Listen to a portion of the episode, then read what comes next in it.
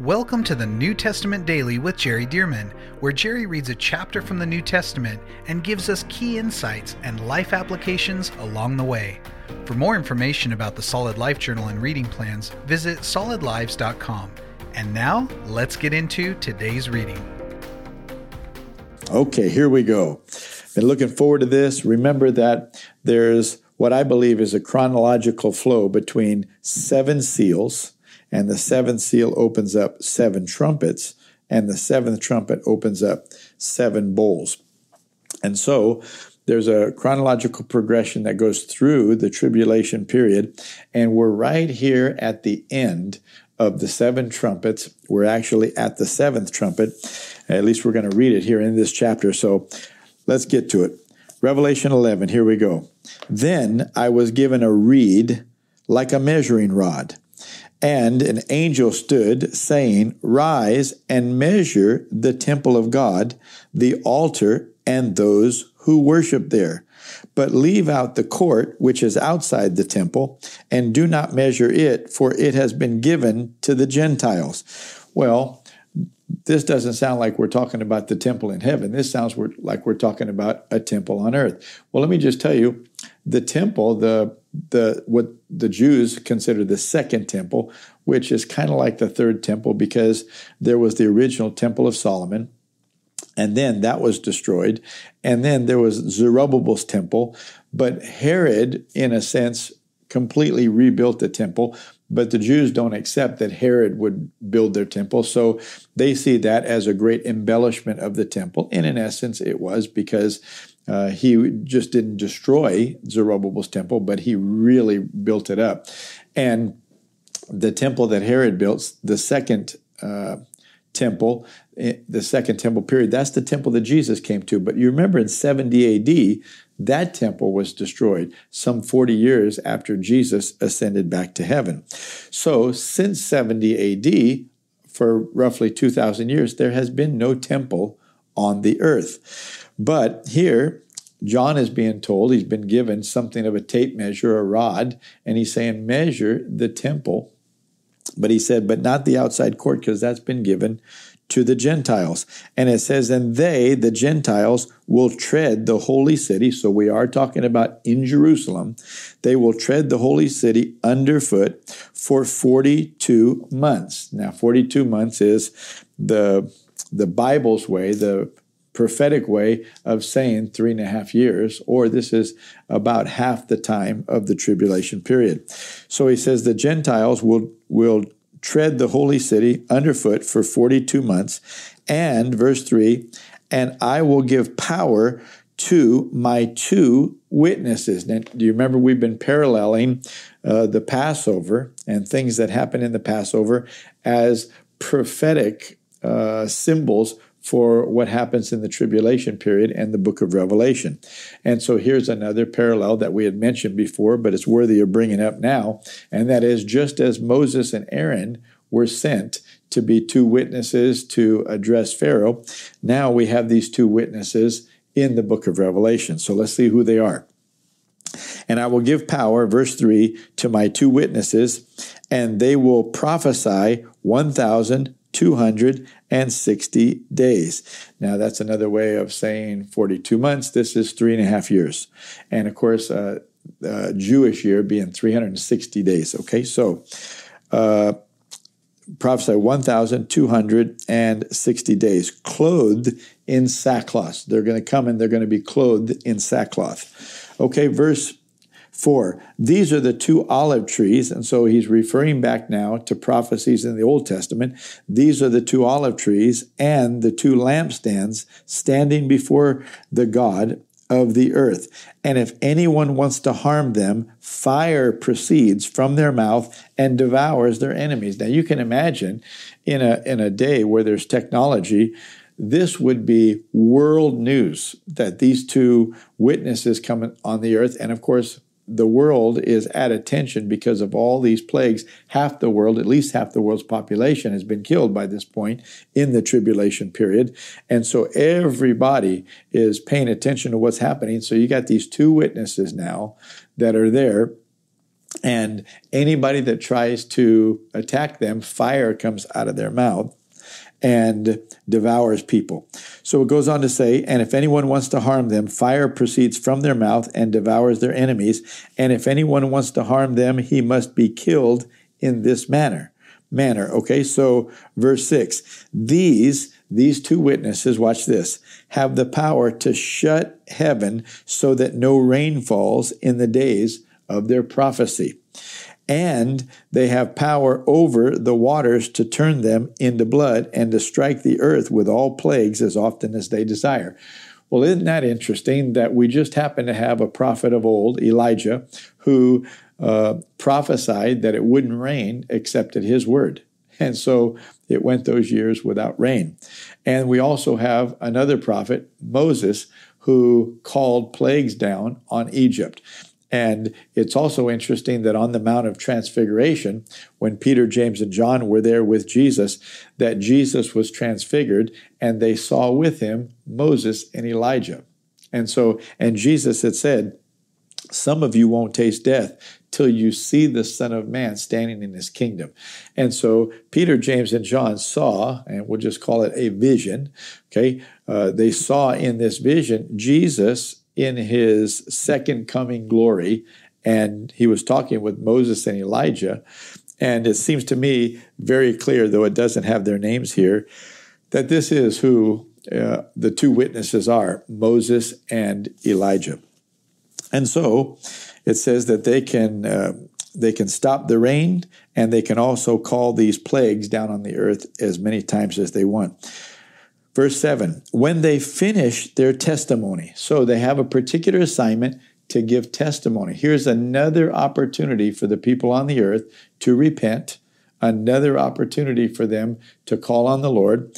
But it's interesting that people are so hard hearted by this time that we're not seeing this happen in large numbers. So it says, when they finished their testimony, the beast that ascends out of the bottomless pit will make war against them, overcome them, and kill them, and their dead bodies will lie in the street of the great city, which is spiritually called Sodom and Egypt, where also our Lord was crucified. We're talking about Jerusalem. So, spiritually, in other words, it's been destitute spiritually. Called Sodom, which is, you know, Sodom was known for its evil and perversion. And Egypt was known for its wickedness and idolatry. And he said, but it was where our Lord was crucified. So we know for sure that these two witnesses were killed by the beast, which came out of the bottomless pit. We're talking about the Antichrist. And they're killed by him uh, when they finish their testimony, not before. And their bodies are lying there in the street of Jerusalem. Verse 9 Then those from the peoples, tribes, tongues, and nations will see their dead bodies three and a half days and not allow their dead bodies to be put into graves. So they're just lying in the street, as it were.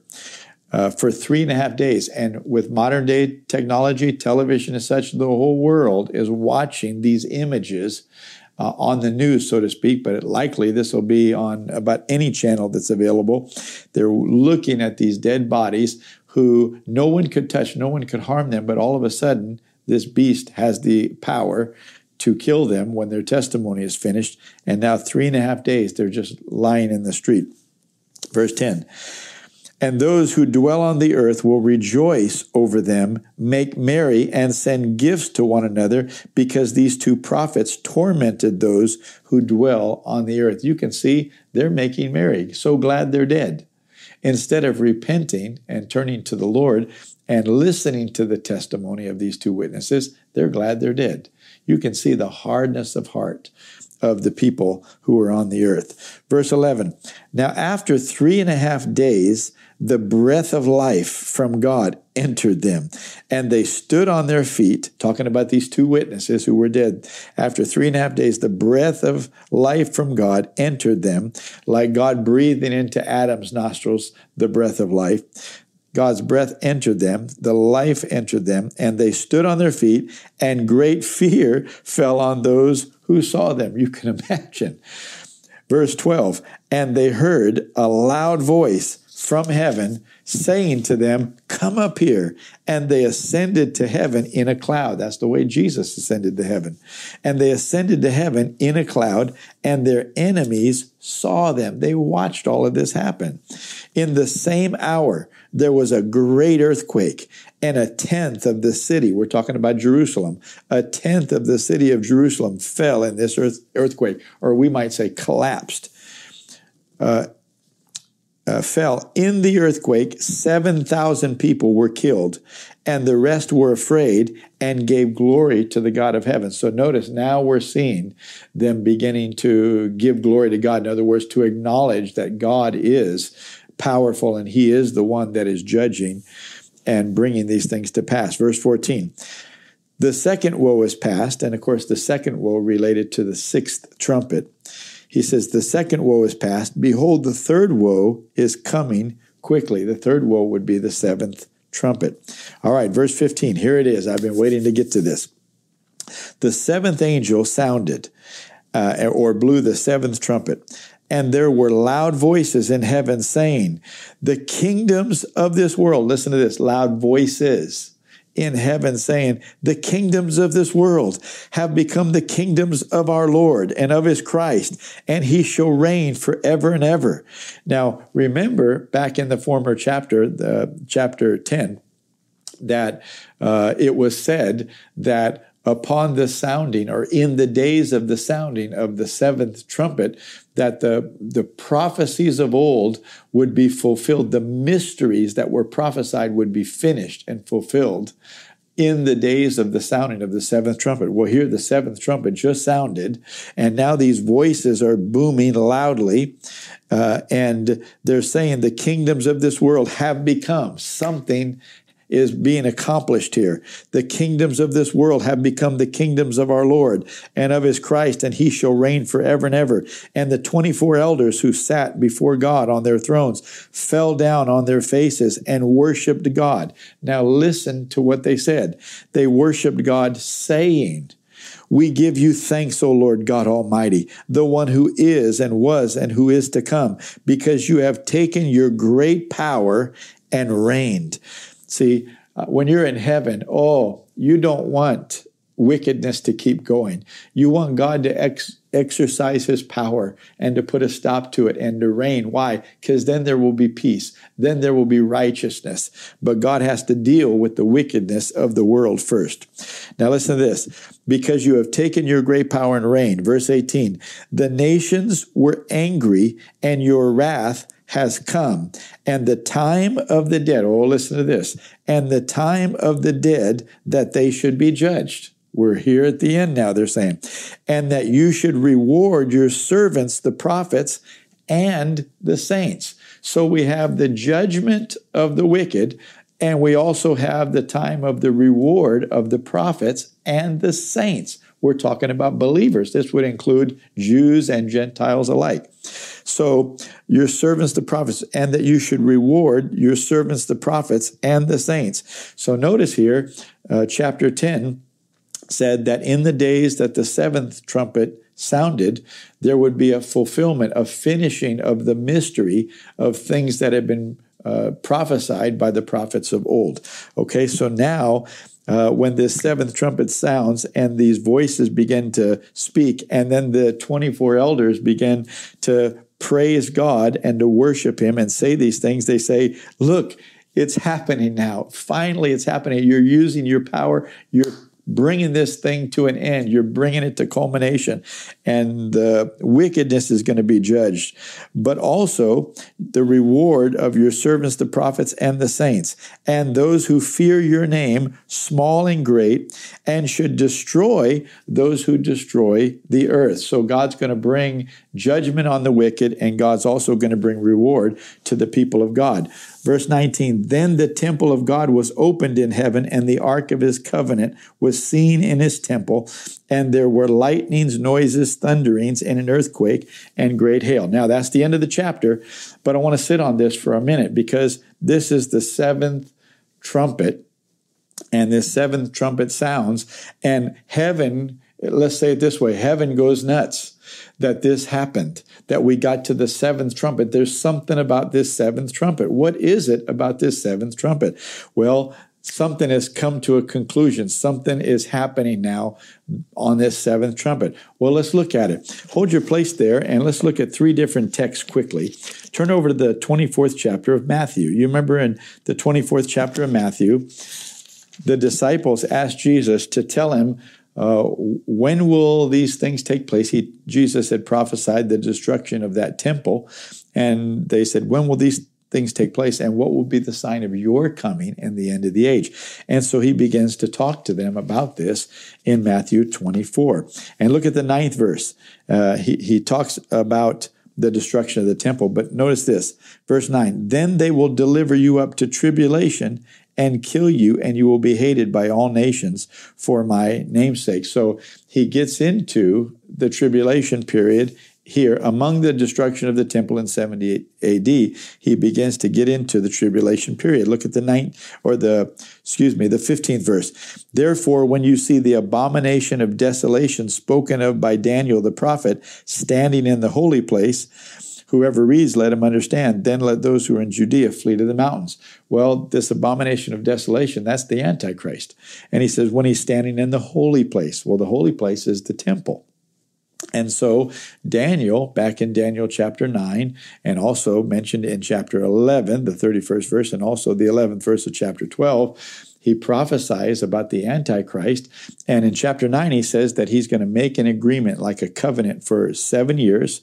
But in the middle of it, he's going to break the covenant. He's going to stop animal sacrifice. And he's going to end up going into the temple where he's not supposed to be. See, and Daniel prophesies this, but Jesus says in verse 15, therefore, when you see the abomination of desolation spoken of by Daniel the prophet standing in the holy place. Well, let me tell you, right now there's no temple in Jerusalem. So there must be a temple that's erected there on Temple Mount, and then the Antichrist is going to go in. Well, this happens, it seems apparent from Daniel's prophecies, in the middle of the seven year tribulation period that this happens. But notice this now. Come over to verse 29. Jesus is talking about all the things that are going to happen here. Look at verse 29. Immediately after the tribulation of those days. Well, that's pretty clear language, isn't it? Immediately after the tribulation of those days, the sun will be darkened, and the moon will not give its light. The stars will fall from heaven, and the powers of heaven will be shaken. We've been reading about a lot of this. Verse 30 Then the sign of the Son of Man will appear in heaven, and then all the tribes of the earth will mourn, and they will see the Son of Man coming They'll see the Son of Man. Notice, they'll see him coming, not just an instant he's here. Uh uh-uh. uh No, they'll see the Son of Man coming on the clouds of heaven with power and great glory. Watch this. And he will send his angels with a great sound of a trumpet. A what? A trumpet uh, with the great sound of a trumpet, and they will gather together his elect from the four winds from one end of heaven to another. When is the elect gathered? When Jesus begins to come after the tribulation of those days and he begins to come, then this great trumpet blasts. And then he he sends these angels to gather from all over the earth all of his elect. All right, now come back over to 1 Thessalonians chapter 4. 1 Thessalonians chapter 4 and come down to the 13th verse. And notice it says this, and I know I don't normally go around, but because uh, the rapture is such a big deal, it's important to look at these texts and just to see what did they say. Let's let the Bible talk. Okay, so First Thessalonians chapter 4 and come down to the 13th verse. But I do not want you to be ignorant, brethren, concerning those who have fallen asleep. He's talking about believers who died.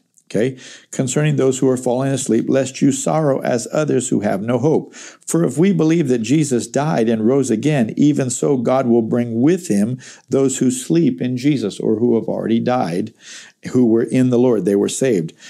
Verse 15 For this we say to you by the word of the Lord. So this is real. This we say to you by the word of the Lord, that we who are alive and remain until the coming of the Lord. Wait a minute, somebody said, Well, I thought believers can't be alive and remain to the coming of the Lord because they're going to get raptured at the beginning of the tribulation.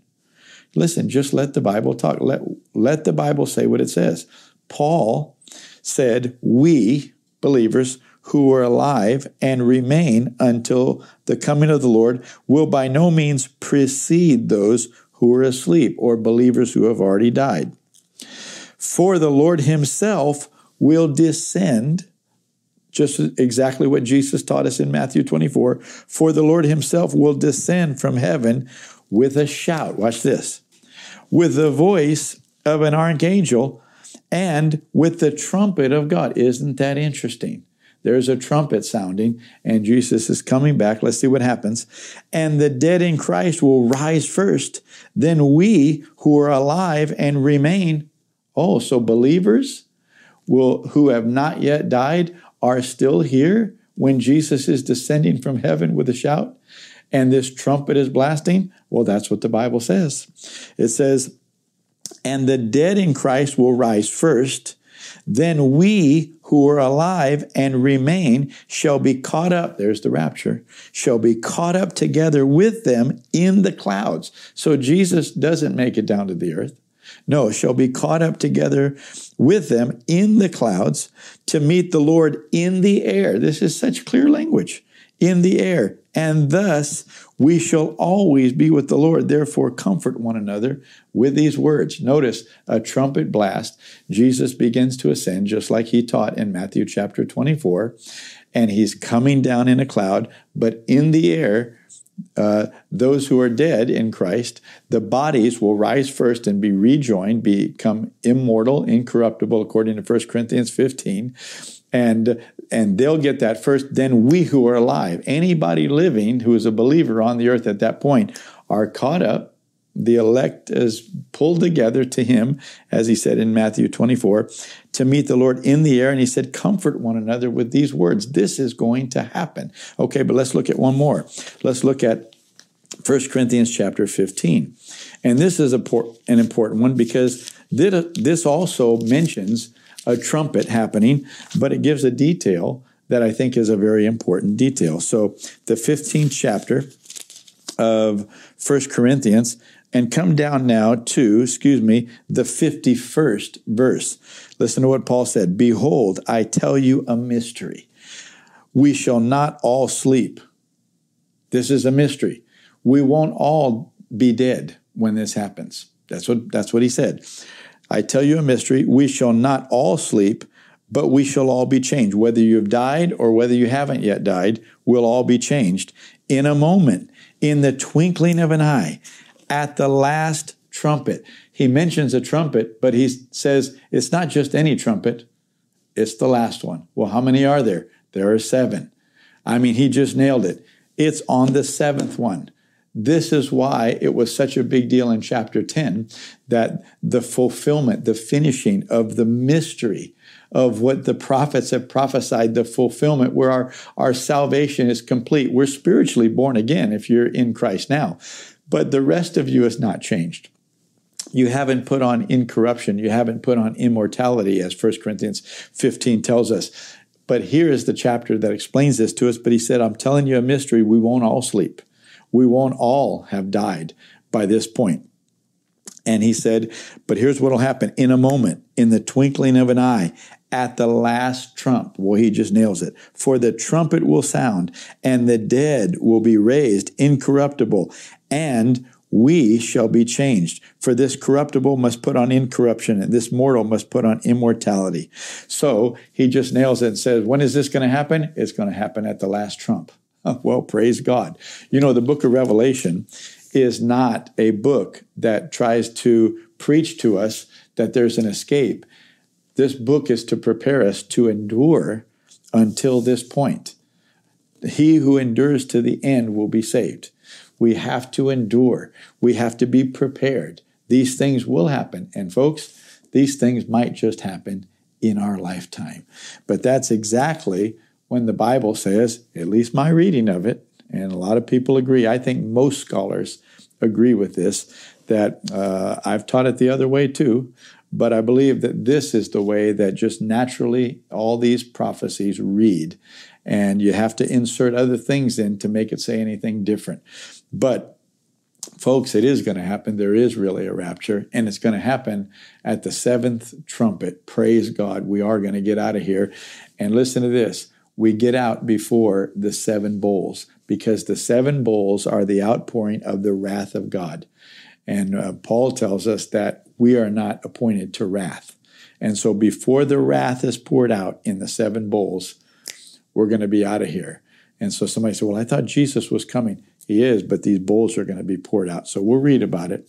But uh, this is powerful text, and I hope that this is helping you to understand a little bit more the book of Revelation. I'll see you tomorrow, chapter 12. Thank you for joining us for the New Testament Daily with Jerry Dirmann. And thank you to those of you who have partnered with Solid Lives to help get this daily podcast and other resources like it to thousands of people around the world. If you would like to partner with Solid Lives, visit solidlives.com/give. To find out more about the ministry of Solid Lives, how you can be a part of this church planting and disciple making movement, or for more great teachings and resources by Jerry, visit solidlives.com. We also want to invite you to check out Jerry's other podcast called The Jerry Dirmann Podcast. Here, Jerry shares with us at least weekly from God's Word, challenging us and equipping us to fulfill the amazing plan that God has for our lives. You can find links to this podcast as well as Jerry's YouTube channel online at solidlives.com. Thank you again so much for joining us, and we'll see you right here tomorrow as we jump into the New Testament Daily with Jerry Dirmann.